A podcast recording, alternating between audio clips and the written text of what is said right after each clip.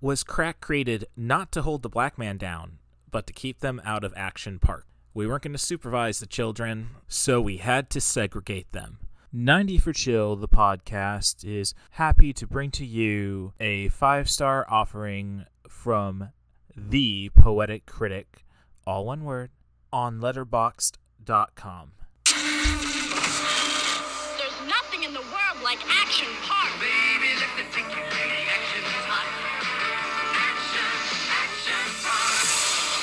Story of Action Park is a true crime story. As you entered the park, you saw this thing, and you're like, "This is real." The engineering behind this, if there was any engineering, was just nuts.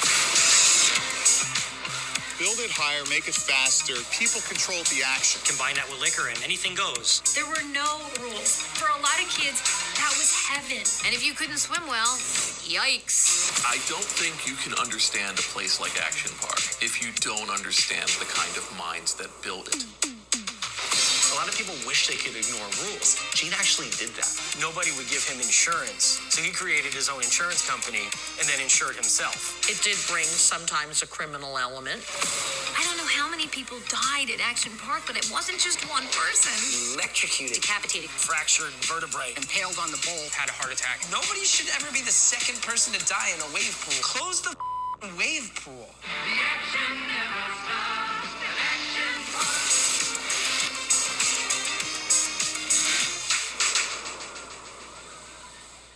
I've just concluded watching Class Action Park, the HBO Max exclusive documentary about Action Park in New Jersey from late 70s to about 1996, the most dangerous park, amusement park, water park actually, that ever existed.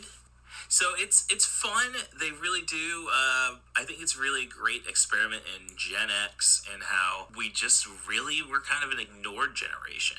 Gave us great music the '90s, my opinion, but otherwise we were just expected to not be in the way of our parents. Greed was good. Coke was probably better. This uh, documentary captures all of that. Now, it I probably would have done some editing changes because if you're gonna have a upbeat mood about kids essentially dying, you can't really go and just throw the consequences at the end of it.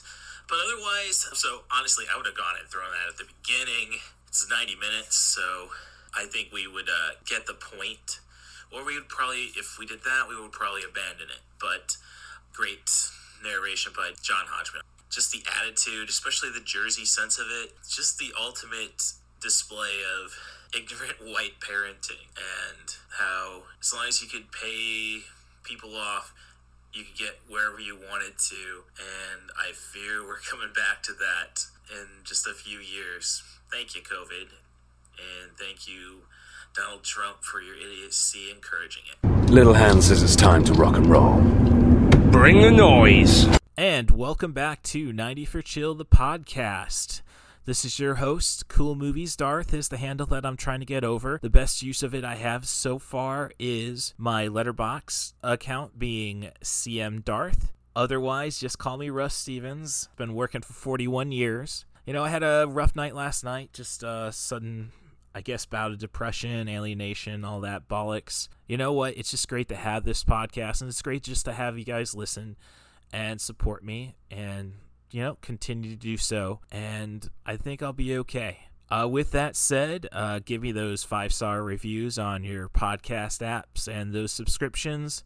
I mean, I can't really be too threatening because I'm so anti gun that you know it's not going to be my end. Huh, basically, I wanted to say, like, oh, your subscriptions are taking bullets from me, and, well, that's just not the case. So, dark humor, that's what I'm about. Meaning therapy, but I don't know. It's just with therapy, you're kind of like, all right, when you're lonely and then you get a therapist, it just seems like, well, now you're you might you might as well just go and you know, it's just basically winds up being risky business. You're paying for the company, which will be the uh, review that I offer at the end of this episode. So we've covered both ends of the spectrum in terms of my contributors, the Poetic Critic on Letterbox. That's the Poetic Critic. I've just reviewed Class Action Park. I hope you enjoyed that. You know what? I enjoyed the documentary. I'm not a big documentary guy. Yes, I watched Tiger King during quarantine, but I don't know. It's like we really only need to document the crazy, I suppose. Actually, we really need to document the crazy. This is 2021. But I digress. I also watched Risky Business, a film delivered to me by one Allie from Allie's Accessory Shop on Etsy. I like to call it a trash theater review, but compared to the other two features she offered me, a Hallmark movie and The Reaping, which, oh yeah, let's flash back to the first movie I saw with a relationship that ended with she's gonna throw all your crap out. Next week, I think I have some leads on a guest. If you want to be that guest, though, you can follow me on Twitter at CatBusRuss. That's at C A T B U S R U S S. Or you can drop me an email. My address is russthebus07 at gmail.com. That's R U S S T H E B U S 07 at gmail.com. Just provide me with a movie, a director, an actor, or just a theme. Keep the focus on sub 100 minute movies, and I think we're going to have some podcast gold. Thanks again for coming back, and hope to hear from you next week. So your folks are going out of town. Just use your best judgment. You know we trust you. You got the place all to yourself? A good time, Joe. In privacy of your own home. Just take those old records off the shelf.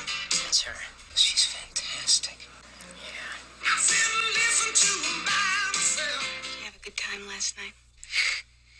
I had a great time. Today's music ain't got the same soul. You ever get high, Joe? Don't let me do anything stupid. Don't worry. I like that U-boat commander? Don't try to take me to a disco. I don't remember giving permission for a party, Joe. A party? I still like that old time rock and roll. I've got a trig midterm tomorrow and I'm being chased by Guido, the killer pimp. Kind of music just soothes the soul. Doesn't anyone want to accomplish anything or do we just want to make money? Make money. Make a lot of money. That old time rock and roll.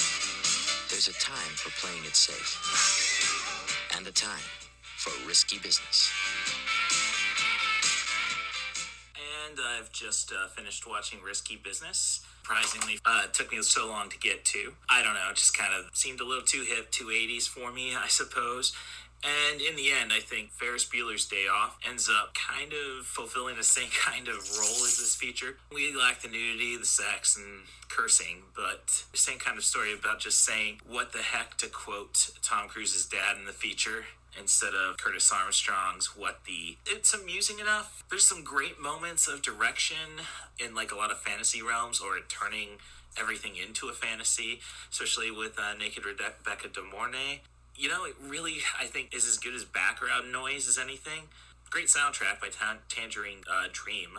They never me- mess up on that there's some pretty mo- memorable dialogue, which I guess makes it timeless, especially for a kid who's living in Champaign right now. And I'm being very generous to myself by using the term kid. You're not going to kick yourself in the head for missing this feature if you're an 80s completist, but there's a lot worse stuff out there. It's kind of fun to see a Tom Cruise that lacks confidence, is I think the biggest trait of this.